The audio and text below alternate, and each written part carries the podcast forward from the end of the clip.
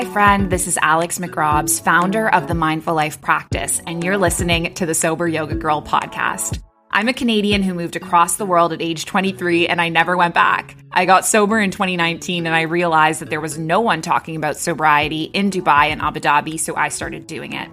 I now live in Bali, Indonesia, and full time run my community, the Mindful Life Practice. I host online sober yoga challenges, yoga teacher trainings, and I work one on one with others, helping them break up with booze for good.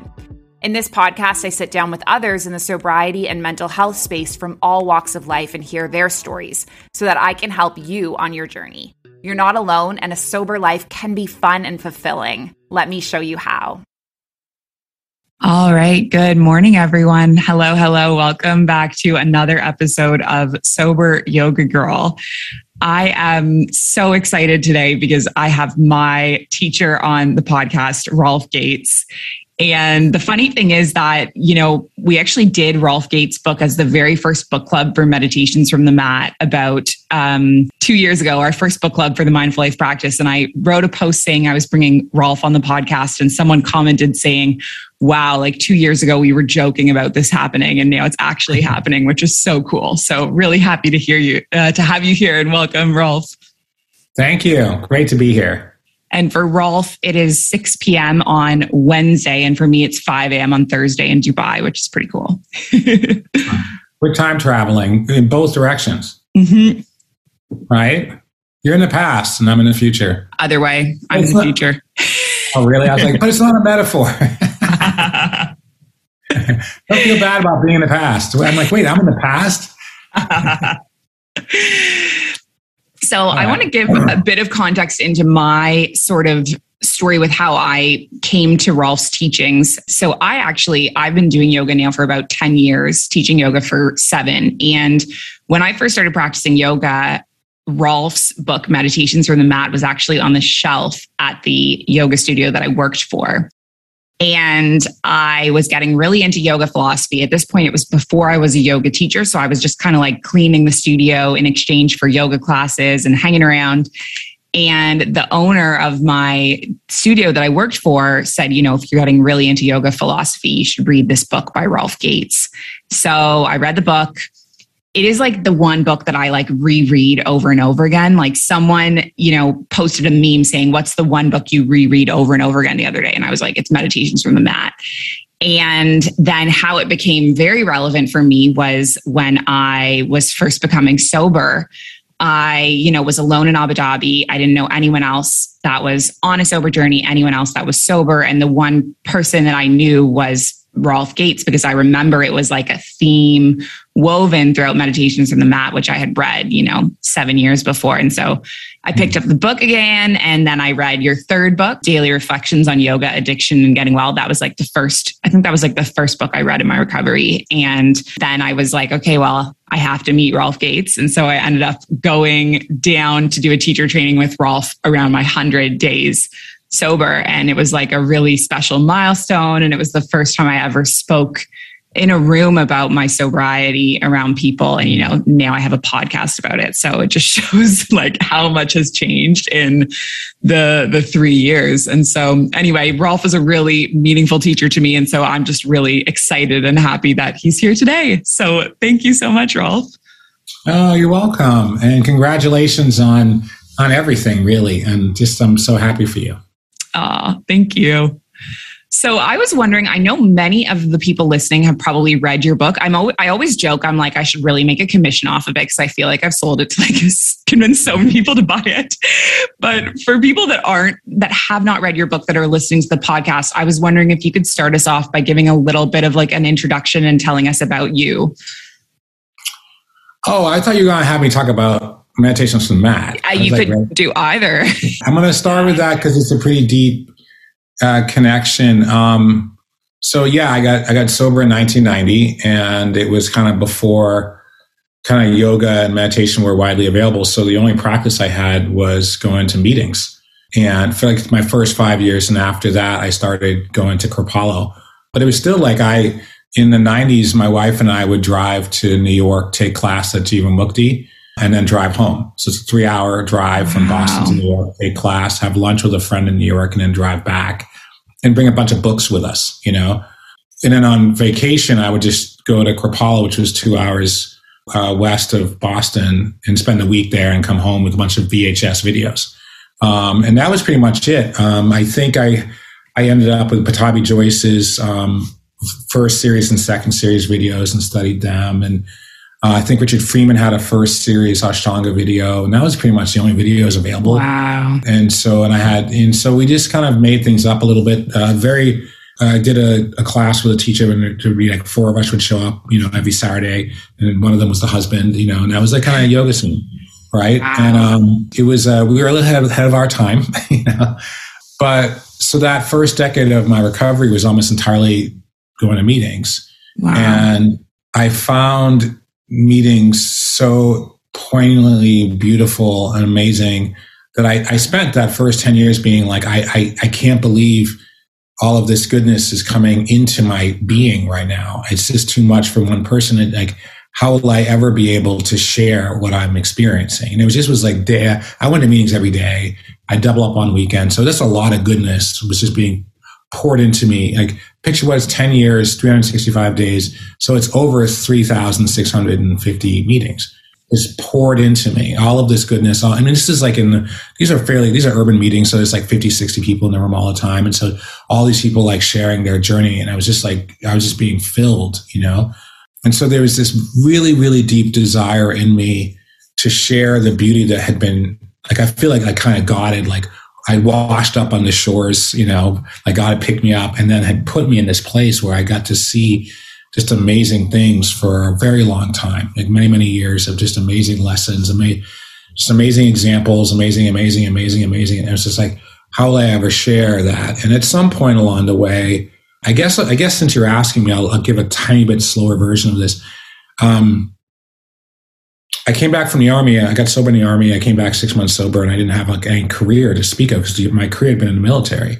Right. And so after a few years, I kind of ended up in addictions counseling, and and this whole time I'm going to meetings. It's amazing, amazing, amazing, amazing, amazing.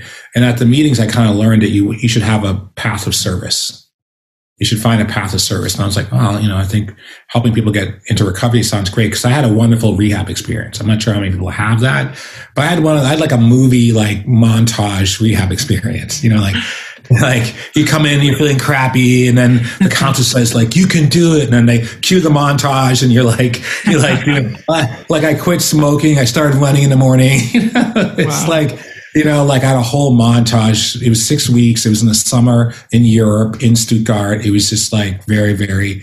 Germany won the World Cup that that summer, and we were in rehab, like yay, because we were living in Germany, and we were like on the we were for Germany for some reason. And but I kind of bought hook, line, sinker into that culture, and a big part of that culture is a path of service. And so I got literal, and I was like, well, I'll I'll help people get sober. I went to school for that, got a job for that, and I started working with traumatized young people. That was very hard. And I had to dig very deep to do that work. Deepest I've probably had to dig in my life in terms of professionally. Probably the, the greatest professional challenge in my life was to my first two years working full time in addictions treatment. And to kind of meet that challenge, those VHS videos I was bringing home from Kripalu, I started doing in the morning. I kind of created this little practice where it was like 20 minutes of sitting meditation. No, it's 20 minutes of yoga. So it was 20 minutes of VHS yoga with this woman named Mega in the pink leotard. And then, um, and then I'd sit for half an hour. So it was about an hour practice.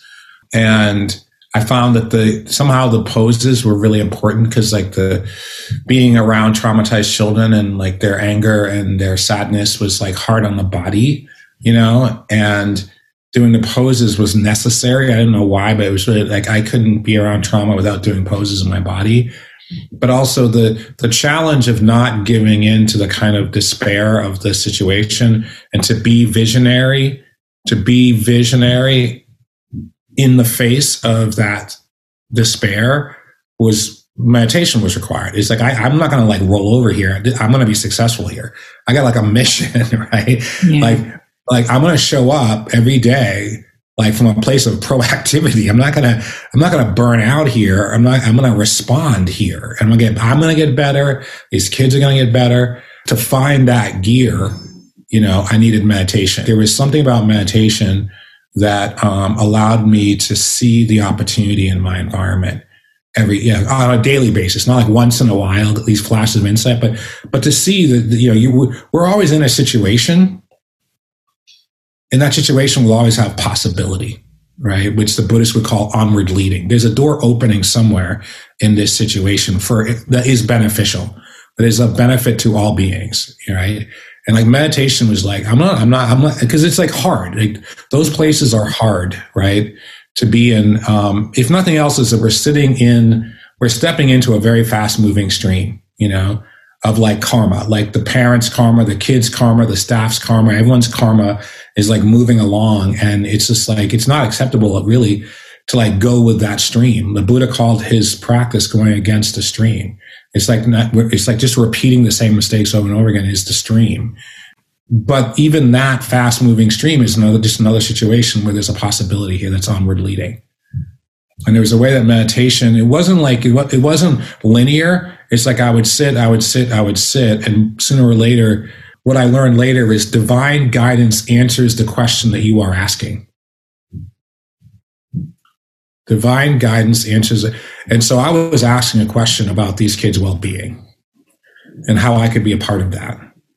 And and what's happening in meditation is is among other things where we're opening up that crown chakra and we're opening up that third eye. And so divine guidance comes in and that third eye kind of figures out where to where to put it it's like divine guidance gives you a beautiful vase and you're like where do I want to put this in my room? You know, that's mm. that's the third eye. Like the divine guidance is coming. Here's your vase. And you're like, thank you. Like, where do I put this? you know, I want to put this somewhere, right? And so, like, divine guidance comes in, and the third eye is like, I think tomorrow afternoon I'm going to have Jim Q be the one who leads the centering. Right. It's just like you start to like the third eye is like, okay, I know that I've got the guidance. Like, how do I put it in? And so the yoga was helping me with the embodied trauma and then the meditation was helping me to see there's a way that the trauma lives in the first three chakras. Right? It's the old world, right? Mm-hmm. And we're called to create the new world. And the skills of the fifth, sixth, and seventh chakra are about creating the new world, right? And the third eye is about seeing the possibility of the new world, seeing the possibility of the new world. And so, yeah, we have, and so the, the yoga was like, I have the old world, like, like calling to be healed in my body. And that's what the poses are about, you know. And the new world is calling to be seen, right? And that's what the meditation was about. It's not bad, you know. What's interesting is that is I was forged in that, right? There's a phrase to be created by that which you are compelled to create. This is by Mark Nepo. To be created by that which we feel compelled to create. Right. And so that was like 96 to like 99 the program I was working in was so difficult that that you had to do a two year commitment, or or you couldn't work there because because people would would come for a month and quit. Wow. All these kids would have these adults quitting on them. Yeah. So you couldn't, in honorability. Uh, we had one staff member quit, but basically, you gave your word to the program that you wouldn't quit for two years, and that was like a long, hard two years. And like, was, was, when I think of like the four years in the infantry and the army, I'm like, oh, you know, there were some ups and downs. When I think of, when I think of those two years, I'm like, that was a long, hard two years. It was like extremely taxing two years of my life. Uh, I've never been prouder of anything out than, than what those two years of like of not like of learning and growing through those two years. It got me into graduate school, you know, and I went to graduate school for social work to become a you know addictions treatment person because that's my path of service and. Mm-hmm. And I needed a part time job. And before I went to graduate school, I was like, I'm going to go to Kripalu for a month. And they're like, what can I do? It's like, well, they have a teacher training there. Okay, I'll do a teacher training. But I was just like, Amazing. I wanted to go to Kripalu for a month, right? I wanted to, I wanted to, I wanted to walk into the waters of the lake in July and walk across the cool green grass and smell the trees. I, I could care less about teacher training. I didn't care about like, like I did not want to be a teacher. A teacher. I, I, I was wow. full, but I just wanted to spend a month at Kripalu. And so I walked out of there, like having been trained as a teacher. Didn't think much about it, but graduate school doesn't pay you. Uh, I need to get paid. Working per diem at that time as a counselor was like six dollars and seventy five cents an hour. Wow. So it's almost like, yeah, it's just like, okay, so that's not a real option. That's not going to do me much. Like you put an eight. So my, my placement in graduate school was a 40 hour work week that was unpaid. So I'm like, I can't go now and like work for eight hours at six dollars and yeah 75 cents and like have, and then pay taxes on that and have that be a useful have that be useful you know but then someone in my extended family was like hey i'm opening this this wellness center. Can you can you want to teach yoga there? Um, and we'll pay 50 bucks a class. Wow. Now divine guidance speaks to me all the time and i think that being good at most professions is learning how to listen to divine guidance or intuition or whatever. But every once in a while, it's different. I've had it maybe be different like once or twice in my life. The first time when I got sober, I, I got sober through, I did a prayer and the desire was lifted and I, and I said, oh, it's going to be okay. You know, that was like my, the first, like the first seconds of my sobriety. I, oh, it's going to be okay. Like I hadn't said uh, anything was going to be okay my entire life. Nothing had been okay not, I'd never felt that feeling before because nothing was okay. It was, that's why I didn't mind being in the military. I just mind, didn't mind being a ranger. I didn't mind like living a life like that was inherently dangerous because life, it wasn't more or less dangerous anywhere as far as I was concerned. Nothing was going to be okay. Right. There was no okay. Okay did not exist in my world. It wasn't an option. Right and I prayed, and it was like, "Oh, it's going to be okay." it's like, it's like, like I, it's like literally the first time in my life I even knew that existed. It was like, like to even say it is what is it, and I knew what it was. I knew what it was, and I knew it was going to be okay. Oh, it's going to be okay.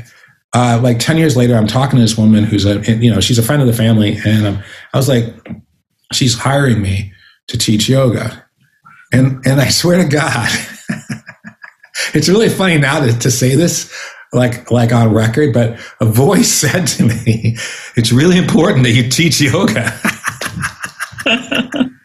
I'm on the phone and I'm in my I'm in I'm, I'm newly newlywed in in this on on on, on was it it was 21 Chauncy Street in like on in Harvard Square, and I'm in a graduate school and I'm working in Boston, you know, and it's like dark because it's like Boston. So even though it's like the fall, it's already dark um, at night. I'm talking to this person about this job. This I'm teaching. I'll be teaching in Fresh Pond.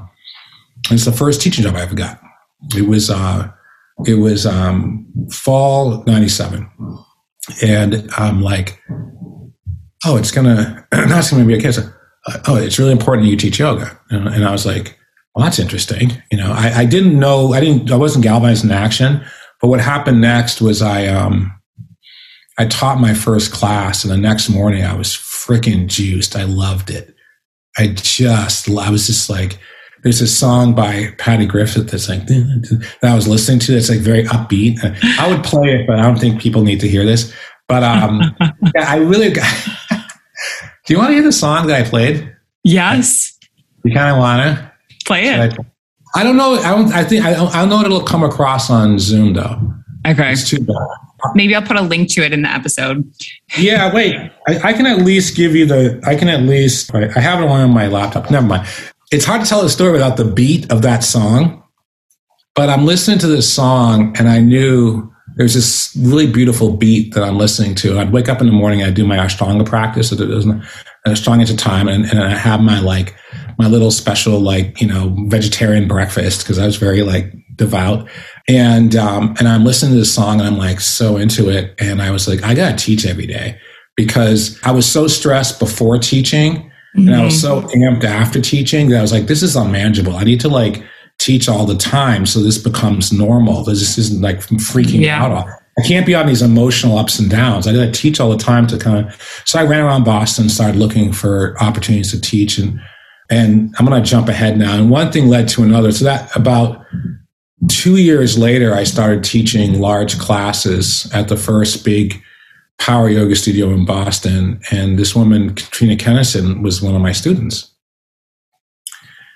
And I figured out something from 12 step programs that Jack Kornfield had learned you know 30 or 40 years earlier when he was he was teaching mindfulness in Thailand when he was like with his teacher Ajahn Chah in the room like he was teaching mindfulness back when he was still in the robes you know and and his teacher observed him and said you make them laugh and then you put the medicine in their mouths.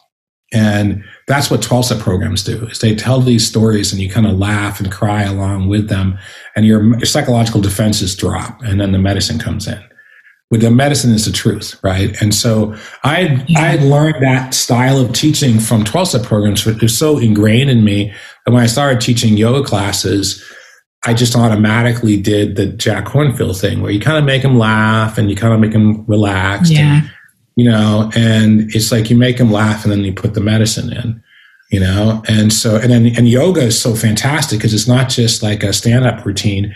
You're doing this beautiful somatic process with people and they're like, they're healing, you know, they're healing at that level, you know, and also as they heal, I think what's happening is so there's like divine guidance is coming in, but our energy bodies speak to each other, right? You're like, our energy bodies are in are basically in constant communication and they cannot be lied to right?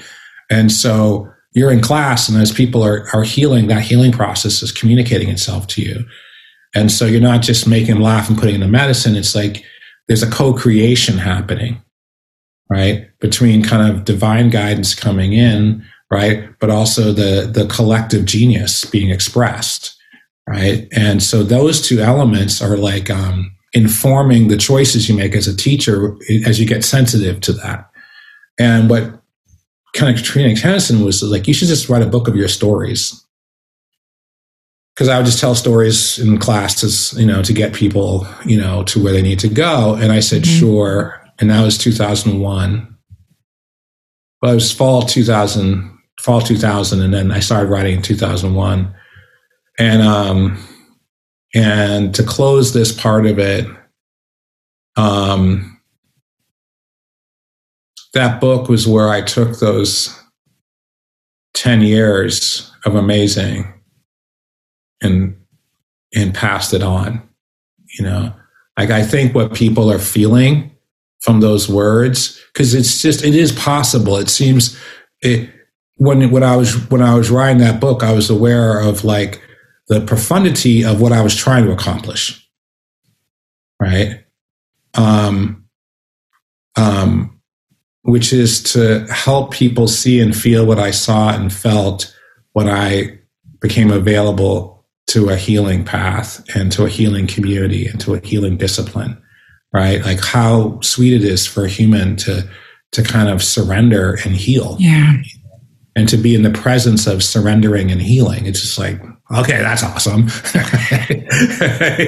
this is like, that's completely what I came for, right? It's like, I'm 100% all in, you know, but it's hard to get there. Mm. It's hard to get there, you know, it's hard to get past, not, we're our own worst enemy in some ways. And, and, and like we, we defend against what we desire, you know? Um, and what we desire, desire is to like in this case, I think the phrase, I mean, there's many phrases for it, but I think the phrase of surrendering to, you know, our own healing process, right? There's a phrase, step forward into your medicine. And when you're stepping forward into your medicine, you're stepping forward into the medicine you need for yourself, but you are also stepping forward into the medicine you're meant to bring into the world. And this is what you're doing so beautifully here with this podcast is you're stepping forward into your medicine, right? And as you're stepping forward into your medicine, you're stepping forward into the medicine you were meant, born to bring into the world bravo. right? Bravo. But that's because I was stunned. Like, like when you write a book, um, we have a negativity bias, we have a confirmation bias, right? And so when I wrote that book, I was like, okay, I'm done with this. And I walked away, you know? And then the publishers were like, oh, yeah, your editor's gone. Um, they walked away from it. I walked away. Everyone walked away from that book. The me and Random House walked away and I went and I went and lived my life. And like nine or 10 years later, people have been inviting me to do workshops because of that book. And I signed, you know, five, Yeah. 10,000 copies of that book. So there, I was aware that there was like, I felt like there was like a cult following. Like, um, I was not in any way like wanting to reconnect to that. I had shame. When you're in a video, you're not seeing things as they are. Yeah. Right? So like you're like, how do you feel about your book? I, I had shame. Like, what? it's like, well, I had a video. Like, oh, okay, I, that makes sense. You know, people look at the, yeah, I feel fat, and you're like, what? do you understand? Instead of having body, body image issues with my body, I had it with my book. I had book image issues, right? Because you can't see yourself Yeah. Can't see yourself, you know? So I was just like, you know what's going to make me happy is to forget it existed. Because I have too much, like, it's too complicated for me. Like, all I could see was its faults. Yeah. Now, when I pick it up today and read it, I'm like, oh, that's badass. That's freaking perfect. Oh, that's perfect. Oh, that's perfect. Oh, that's perfect. You know, honestly, I'm like, what the hell? You didn't know that, right? It's like, I read, I mean, not all of them are perfect, but a lot of them are. right? A lot of them like, damn, you know, that's really good. That's really good. Like, I don't even remember writing it, right? I can kind of remember writing it, but not really remember writing it. But when I read it, I'm like, because I am picky. right? I am extremely picky. I don't think you can be good at stuff without being a little picky, yeah. right? You got to be a little picky. It's like, no, no, it's not half of what you're trying to say. You want to say all of it and you want to say it beautifully, right? Like, how about that for our standard? I'm a little picky, right?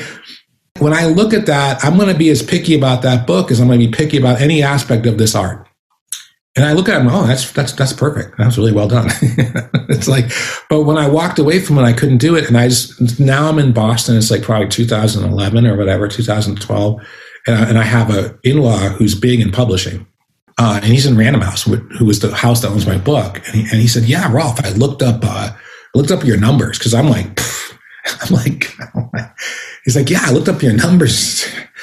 You're doing very, very well. And what your numbers are telling you is that you have a voice that your audience responds well to.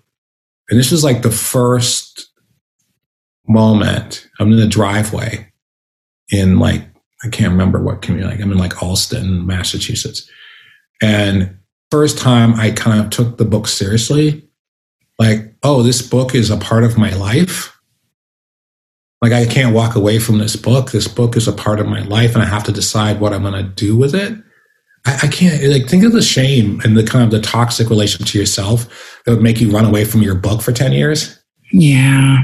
You know, it's like I like my mom, my biological mother left me in an orphanage, and there's like a way that I'm like, how could you ever do that? How could you leave your child? How could you leave your child? How could you leave your child? You know, how could you leave your child? How could you leave your child? How could you leave your child? How could you possibly just like walk away from your child and never want to see it again? Just like walk away and be like, I'm good because I've met her since, and we've had we have issues, you know. Because I'm like, how could you walk away from your child? How could you walk away from your child? But like, you know, 2011 and 12, I'd walked away from that. I'd signed every book everyone wanted me to write, and I'm like, oh, that's great, that's good. But I, I was just like, this book sucks. That's good, that's good, that's good. Because it's just, you know what I mean? Like, think of like what happened. Think of, uh, of someone who'd leave their child at an orphanage, how wounded their relationship to themselves are. Yeah. You know, that's what's, going- you know what I mean? It's just like, they're just like so wounded. They can't, they don't feel worthy of. But when I was in the process of writing the book, I was all in.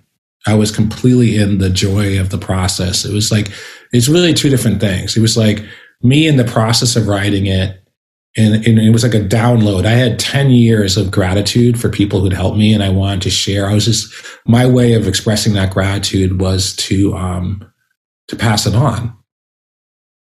You know, when my intuition, when my when divine guidance, um, it shows me an image and it just says, "Tell them about this," you know. And there's a way that that book was a way for me to be like, um, and then I experienced this, and then I then there was this other day I experienced this, and then there was this other day I experienced this, and on this day it was like a Saturday afternoon and I experienced this. Because it was just every day, every day was like showing up for a miracle and then a miracle happening, you know? And it's just like, I can't have this, me be the only one who ever saw this was my feeling. I'd have it over and over again of just like, this is so beautiful. This is so beautiful. This is so beautiful. I can't, I, I this can't be the end of it. I can't let the, I, I, I'm, I'm, I'm appreciative. I'm worthy. I deserve this. However, I really, really want someone, some, I want to share this. I want to share this and that enormous, like, you know, the, um, I think it's Esther Hicks talks about rockets of desire, that enormous intention ended up in that book. right. And so that's, that's that book. So I'm glad that you got caught some of that. Yeah. Oh my gosh, there's so much there in what you shared and and so many different things that I I relate to. But yeah, that whole idea of you feeling shame about it to me just seems like the most like ridiculous thing because I'm I I'm like obsessed with that book. I have like passages memorized from it. And I remember I was actually thinking about when I first showed up on your teacher training on the first night, they were like, okay, you said, you know, let's go around and share why we're here or, you know, what we're hoping to get out of it. And I was like, mm-hmm. okay, I, I like can't seem like a Rolf Gates super fan. So came around and I was like, hi, I'm Alex. I'm from Abu Dhabi and like, I really like yoga workshops. That's literally what I said. And I remember a few days later when I told you, I was like, I'm actually like a super fan. And you were like, oh, I was thinking like, you know, she must really love yoga workshops if she came all the way here. well, it was like this like small little workshop in the middle of like like apparently like Kripalu and Kripalu on in the summer used to be like the prime time and now it's like New Year's and Christmas. It was just like it's like the place was like sleepy and quiet. Yeah, it just didn't. I was just like, wow, it's like kind of young, vibrant person has traveled halfway around the world to go to this workshop. You know, can I ask you a question? Yeah, sure. So you know, I'm happy to talk about like what happened, but I I kind of had a pretty ordinary like drinking story and getting sober story. You know, like I drank a lot. I had like probably the genetic predisposition and it really didn't work out for me at all. It was a big, huge mess and it was dramatic and everything. Of course, I was young, so I made it very dramatic, but it was really just an embarrassing mess. I had really no choice but to kind of, you know, get help. But I remember you at 100 days and I kind of want to know like, what was, uh, what happened after? Like, what happened? So you leave Kripalu, then what happens? So at the time that I had come to Kripalu, um, so right when I got sober, I met a psychic. I don't know if I would have told you about him. I wasn't really talking, I wasn't speaking about him that publicly because I thought it made me seem like very strange. Um, but around 30 days sober, I met a psychic who told me that I was going to start this business, which I have now, the Mindful Life Practice. And he said it was going to be like a retreat center, which I was like, okay, I don't have any money. So I like have no idea how that's going to happen, but okay. Yeah. And so he was the one who kind of sent me on this path of like, you know, start doing all these things. He said, you know, do this life coach training. He didn't tell me to come uh, meet you. That wasn't part of it, but I, he kind of set me on this path of like, this is your dharma and your purpose. And so like everything you do is to fulfill this basically. And so I was in this really hardcore, like, I'm going to, you know, do all these things and start a business and quit my teaching job by the end of the year was basically the plan. And then I did a life coach training, came back to Abu Dhabi, went back to teaching. But the problem for me was that so I was building my business, but then I also had a partner who I thought, you know, worked in the fitness industry and I thought was going to like help me achieve my goal. Like I, so I was like kind of working alongside him and sort of working for his company in Abu Dhabi, basically. And then, mm-hmm. so this was still going. I was still teaching. I was getting nowhere with anything because I wasn't building my own business. I was like building his.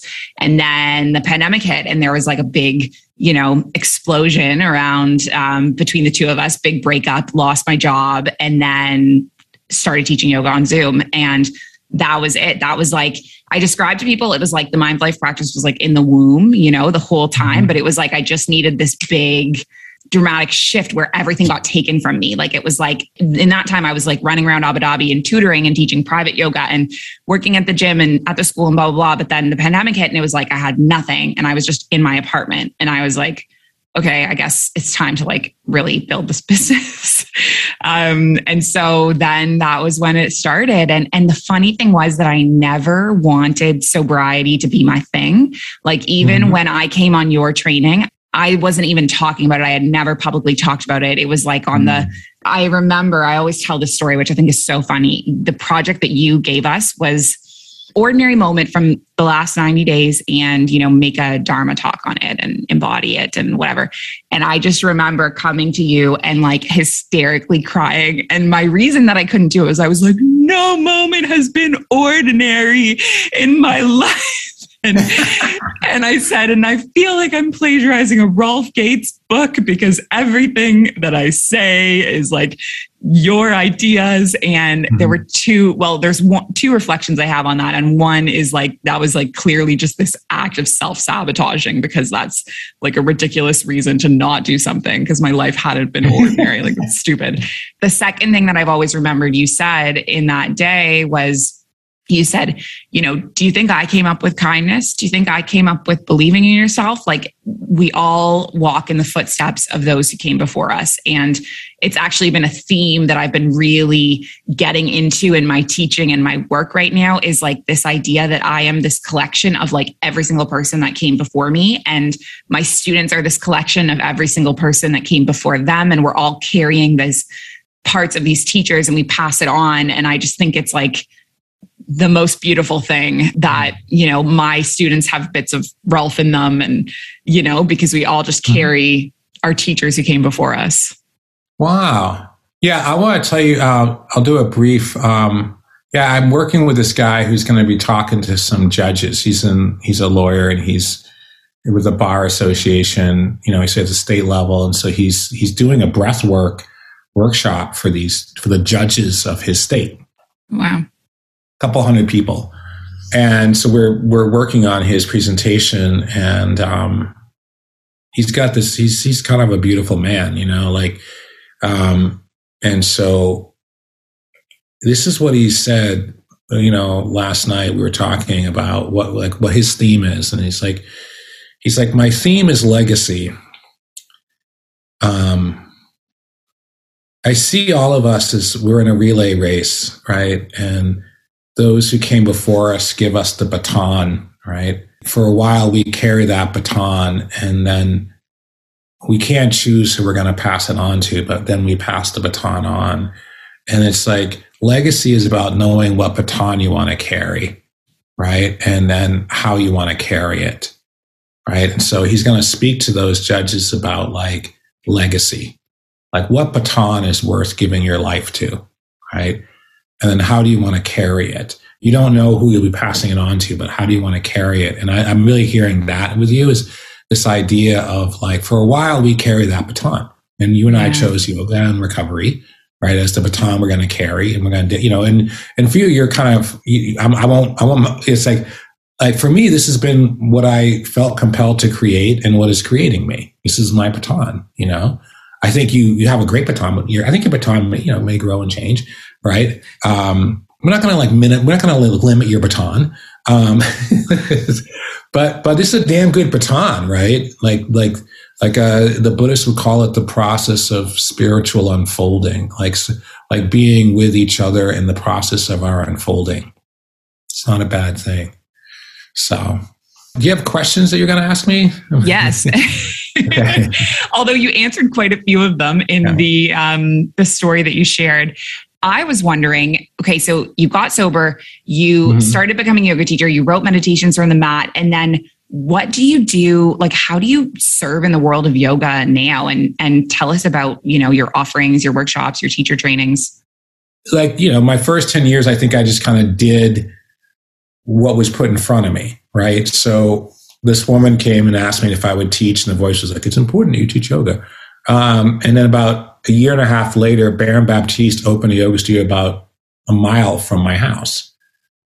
And I was like deep into like, I wasn't a very experienced teacher, but I, at that point I was, I was a full on, I'd been a very intense yoga practitioner for what felt like a long time. It was like five or six years, but it's a long time when you're like 30, mm-hmm. you know? It's like you've given your adult life to something. And so it was like, oh, there's this yoga teacher guy who's come into our community, which was odd because at that time there was no like celebrity teachers. There was no big name teachers. There's yeah. little, and so I was like, well, this is odd. And so we went, and um, I went the first day, and I've been practicing. I learned Kripalu Yoga, which is this kind of Hatha Yoga flowy thing, and I learned Ashtanga, and I was like, I wanted to be a little bit of both. I wanted to be have a kind of a flowy thing, and I wanted to have an Ashtanga thing. And I came in and he was teaching this power yoga thing, which was what I wanted to teach. It was super weird. It was like, this is precisely what I, I'd envisioned it. I wanted to have kind of a flowy improvisational thing, but I wanted to have some yang to it. I don't want it to be like the militant thing over here, but I don't want it to be the flowy, flowy thing. I want to be in the middle. And I want to be um, fun and a little spontaneous. And I came in and he was like rocking all the, you could tell like, okay, that's Ashtanga, that's Bikram, okay, that's this, you know, but he got to like kind of do some fusion with it. He got to have some freedom with it as a teacher instead of like, this is our style. It was like he had some mm-hmm. freedom and some like ownership of the process, which is an interesting, like I, I don't know if I shared this part of what it felt like but I've been in very top down styles where you had the person from India who taught it and you have to teach it the way they teach it, even though you never even saw them. So you don't know if that's how you're supposed to teach it or not. Right. It was like very like that in the nineties. Um, very, very top down on in terms of if you were a new teacher, you were just being told what's what. You had no voice, you know?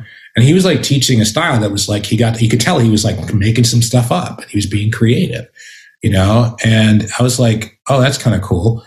Um, so I've seen, and so I walked away being like, um, knowing that although I was a very junior person in Boston, I was like, I'm, I think I'm like, I'm like probably the best person in Boston to teach this style. Like I kind of had to, I realized because I've been thinking about this in advance, I can recognize the value in this style. Like you got to figure now this thing that we call vinyasa is like all over the world, but yeah. it had never shown up. This is the first day of it being in Boston. Wow. And I'm like, I recognize the value in this. I also was a group facilitator.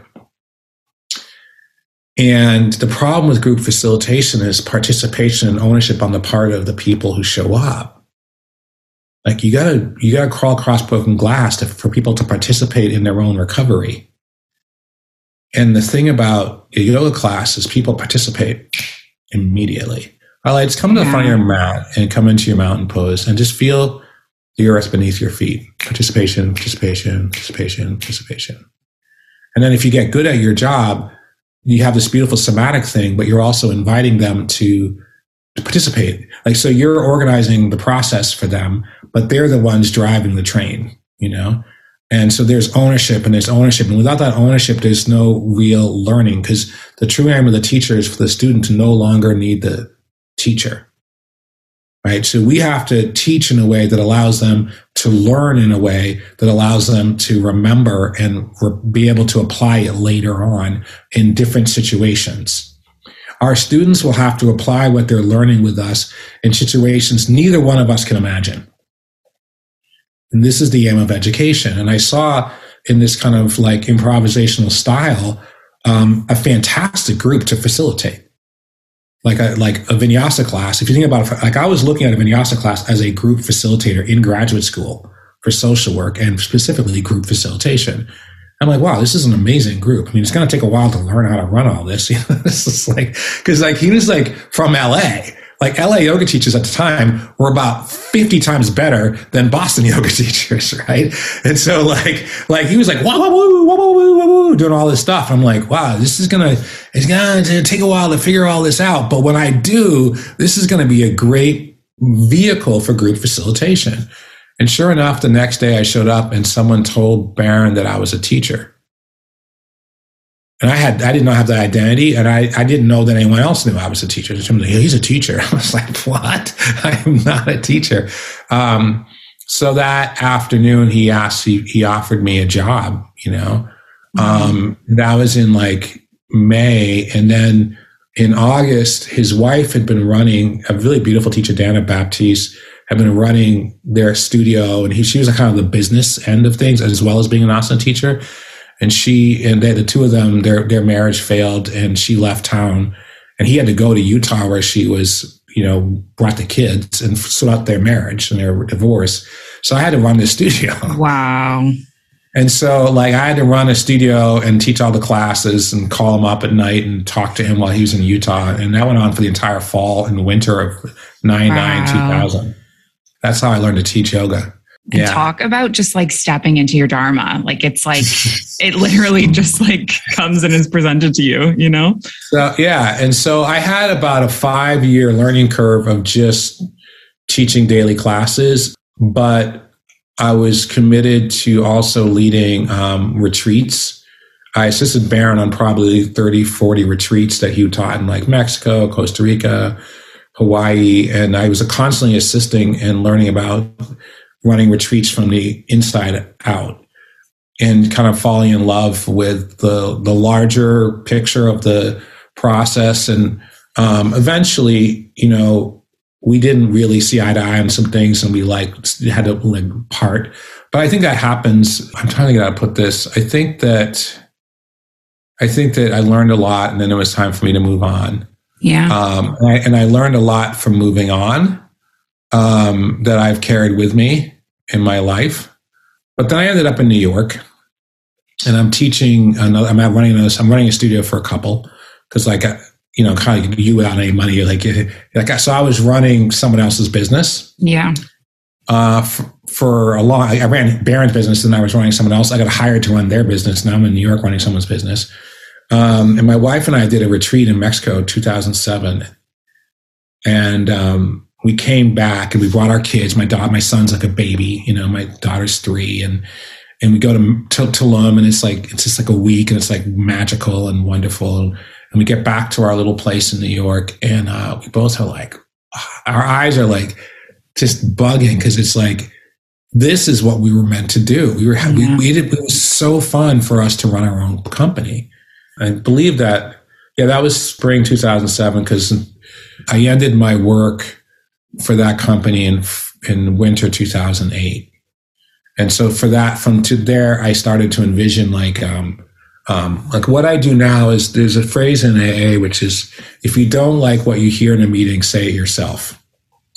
And so the kind of the inception of my new business was from running studios was I was I get to New York in 2006 and I'm hire, trying to hire teachers and they just weren't being well trained.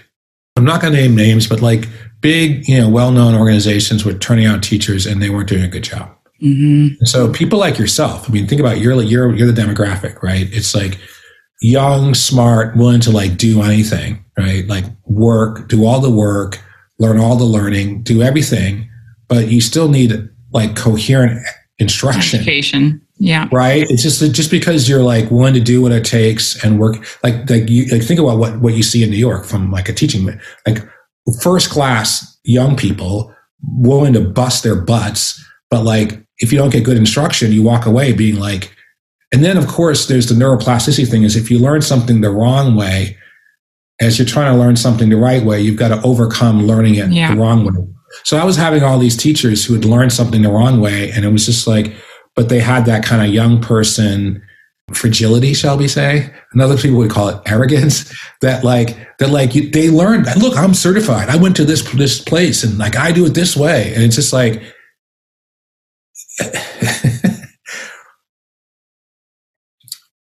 you, it'll be very hard for you to succeed if you could if you persist on this path right? It's like you and i was just like I, I felt for all these people that i'm trying to hire. Like we were these people from this like boston to new york is like provincial. I was this guy from this little town and i'm in new york city and we were like teaching a better class than these people could teach and they couldn't mm-hmm. even recognize what they couldn't do yet it was just like a huge gap between like competent yoga teaching and what was coming out of these trainings. And even a, a sense of what what was possible right? Or, or a sense of their role in the student's life. And so i was like i you know what they say is if you don't like what you hear in a meeting say it yourself. Like don't like complain about things. Don't find fault. Make a difference. Yeah. You know? And so i was like okay i guess i got to start teaching yoga like I didn't want to do teacher trainings because in like 2001, 2, 3, I was a part of early teacher trainings. And it was like this kind of gold rush where you were putting people through a week of yoga and saying they were level one certified. And it was just like crap. It was just like a week of yoga with 60 people in the room and you're a level one certified. It was just like, it wasn't ethical. Mm-hmm. And I didn't want to be a part of it. I was like, I don't want to work with people who want to be in that space. And so I was doing these retreats that was for people who wanted to do spiritual work. And I was like, oh, I know how to like kind of safeguard the spiritual work is by not having any certificate or paper at the end. Like if you're willing to do something for a week without getting a piece of paper, yes, that's a statement. You know, if you don't get anything out of it other than your own personal growth, that's where mm-hmm. I want. So I would, so for, from like 2003 to eight, I didn't do teacher trainings. I'd only do retreats. And in 2008, I was like, I got to start doing, I got to start training teachers because like, I don't, I don't believe, I, I believe in them and the individuals that I, who are coming through my door and saying they want to be a teacher. I truly believe in them, but I don't believe in how they've been treated and they deserve to be treated better. They deserve, they're being charged good money and being given a crap product, right? They at least deserve a fair shake. And so that was like, you know, that was my thinking. And, and I, I just went on this path of, of doing trainings. And when I started teaching classes, I was like, I'm going to be the hardest working teacher in showbiz. You know, I'd been like the talented person. You probably know what this is. Like you have the talents and the gifts and it's like nothing worse than being the, the, talented person who didn't work hard enough to get to where they wanted to go. Right.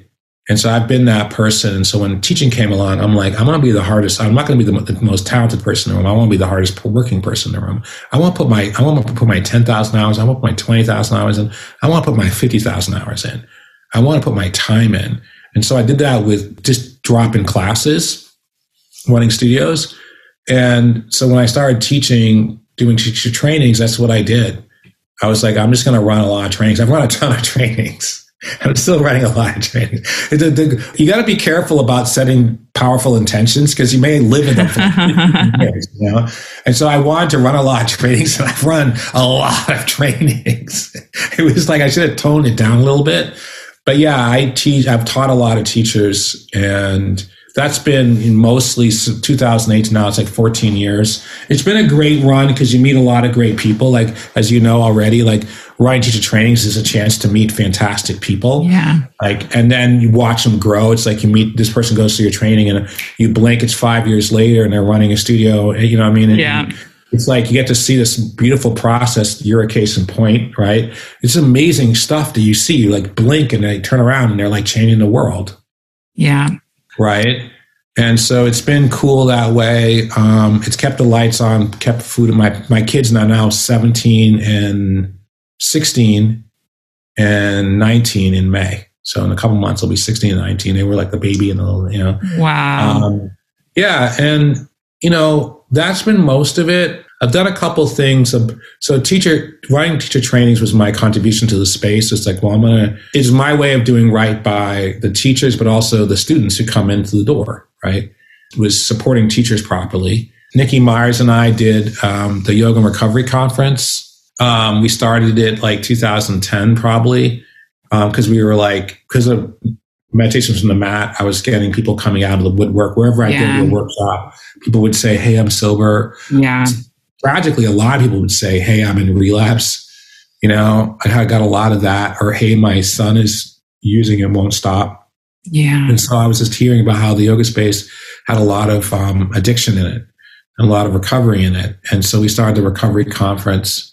And then about five years ago, so that was kind of, you know, speaking to that issue. And about five years ago, um, you know, about a year, probably a year after Trump came, came into office, um, I started what's called Communities Rising, which is yoga teacher trainings for uh, communities of color, which is just an, an, effort to kind of offset. It felt as though um, the BIPOC community was harmed during that election and harmed by everything that followed it. And and so Communities Rising has been an effort to address the harm.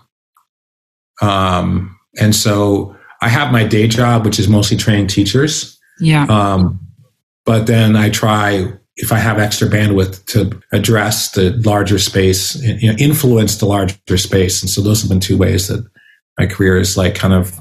I've done the teacher trainings, but I've also done those two those two efforts as well. Yeah, that's amazing, and it's like kind of like expanding and and giving back in things that um, are really meaningful to you. Yeah, and keeping learning. Like I, I think that probably like you're a full-time teacher, the way that you keep growing as a teacher is keep challenging yourself to move into different spaces. Like yeah. Communities Rising was a different space. the yoga and recovery conference is a different space. And so, yeah, I just have been very lucky. The Zoom world and COVID yeah. was like a huge new space to move into that it's the whole thing has been a huge tragedy.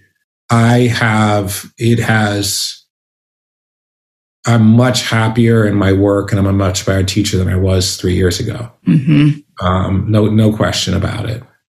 Um, yeah, I think every new, cha- I'll close with this. There's a teacher named Matt Sanford who, have you heard of him? No. So he was in a car accident when he was 13 and he woke up with a paralyzed from the chest down. And for the next 10 years, he was told, yeah, you're dead from the chest down and um, just learn to use your arms basically and have wow. a hard life. And, but he always had sensation beneath the injury, you know, and, and the doctors were like, you don't. And so he just like lived with that question. Eventually he would do yoga and teach yoga and be able to articulate and demonstrate that although his physical body was injured, his prana body was not. And that his style of yoga is about connect, about bringing awareness to the relationship between your physical body and your energy body. And so he's doing that with people with spinal injuries, but also people with amputations. Um, and, and kind of in like healing that what he calls the trauma that exists there. You know, it's not just a mental, emotional trauma, is, is that physical trauma. And, and you're, you're healing that. It's all one trauma, right? And you're healing that trauma by breathing. He calls it starting in the middle that most yogis start with the physical body and then they move to the energy body, but he starts in the middle because then from there, you, you understand? So, but none of this would have happened if something hadn't happened. At 23 years old, he, um, he goes to a yoga teacher and says, Can you teach me yoga? Because I kind of want to like, he had this intuition that there was something in yoga that would help him kind of resolve because these doctors were saying he wasn't feeling this and he was feeling it. And now when you put him in an MRI and you touch his feet, the parts of his brain light up that would light up in a physical body is in communication with his energy body. Now we have an MRI and you can see that he was true. He was experiencing this. No way of like, he's like, I experienced this you know, and the doctor's like, no, you're not. And so he's like, I'll try yoga because they're woo woo. And so maybe they'll like listen to me. And so the first yoga teacher was like, I can't help you. And the second yoga teacher said, I'll try. Now he had to go to the second teacher. He had to not quit. And there's a lot that went, a lot that he had to do. But I feel like the part that we can play in this story is to be the second teacher and say, I'll try. Yeah. so with the yoga recovery conference, I'll try with the, with communities rising, I'll try you know, with what you're doing and, and with this work, it's like, I'll try. Yeah. And you will be created by that which you are compelled to create. Amazing.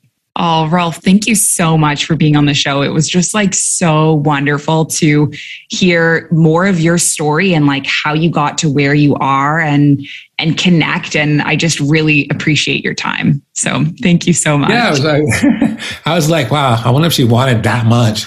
Um, but yeah, yeah, those are cool stories. I, I don't talk about meditation. I, I don't know that I've ever actually told that story about meditations and mats. Was a story that wanted to be told. So thank you for listening. Yeah, thanks for sharing. I have one last question I want to ask you. If you had any advice or wisdom for someone who is just starting out their sober journey, what mm-hmm. would you say? I'd like to have I have to come back and talk more about sobriety. We talked a lot about yoga. I'd love to. Mm-hmm. I think mm-hmm. that's important. You can't. Your peace cannot be found in the future or the past. Right?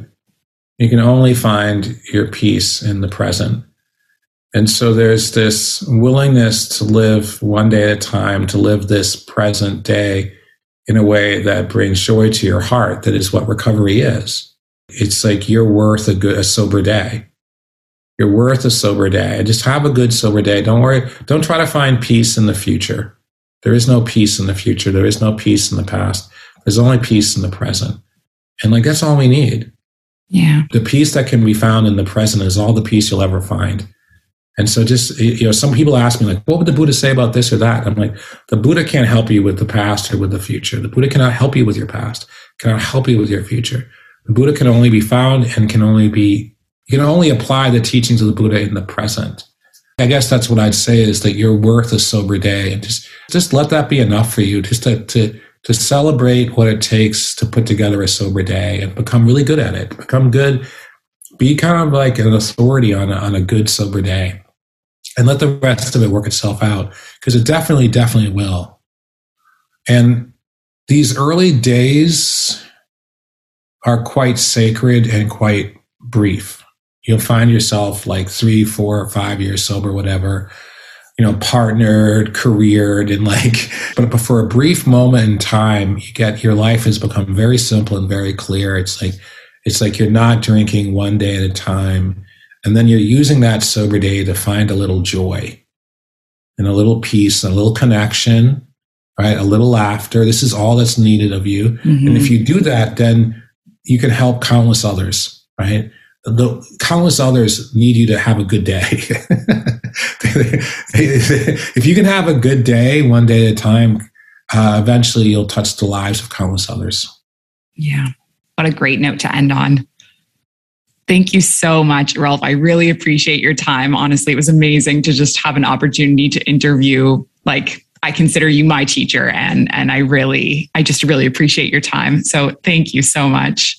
You're welcome. You're welcome. It was my pleasure. And I'm sure we will cross paths again when I'm back in uh, back in the states. I'm going to make sure I make it to Kripalu at some point to join another one of your trainings. All right. Well, thank you. All right. We'll speak to you soon. All right. Take care. Thank you for having me. Bye. Bye. Hi, friend. Thank you so much for listening to this episode of Sober Yoga Girl podcast. This community would not exist without you, so thank you for being here. It would be massively helpful if you subscribe to this show and leave a review so that we can reach more people. And if we haven't met yet in real life, please come hop on Zoom at the Mindful Life practice because the opposite of addiction is connection. Sending you love and light wherever you are in the world.